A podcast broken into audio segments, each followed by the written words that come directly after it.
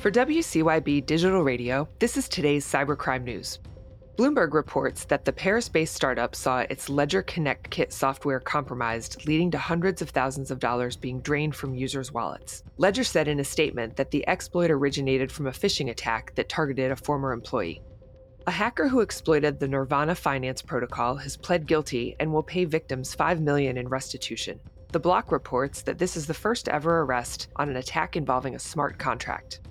The record is reporting that researchers have uncovered a previously unknown hacker group that uses simple and dated attack methods to target governments and businesses in the Asia Pacific region. Called Gamble Force, the group has been active since September and has mainly targeted the gambling industry.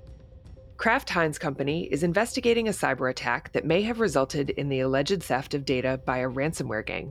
SiliconANGLE is reporting that the Snatch attack group named Kraft as a victim, but the company has not experienced any issues on its corporate network.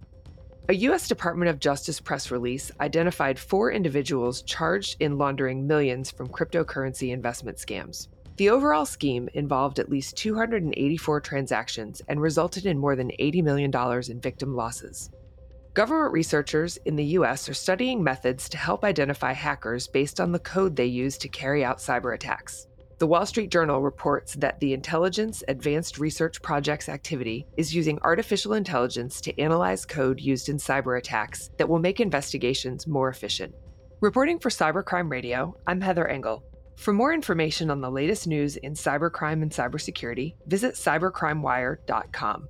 The Daily News is brought to you by Evolution Equity Partners, an international venture capital investor partnering with exceptional entrepreneurs to develop market leading cybersecurity and enterprise software companies. Learn more at evolutionequity.com.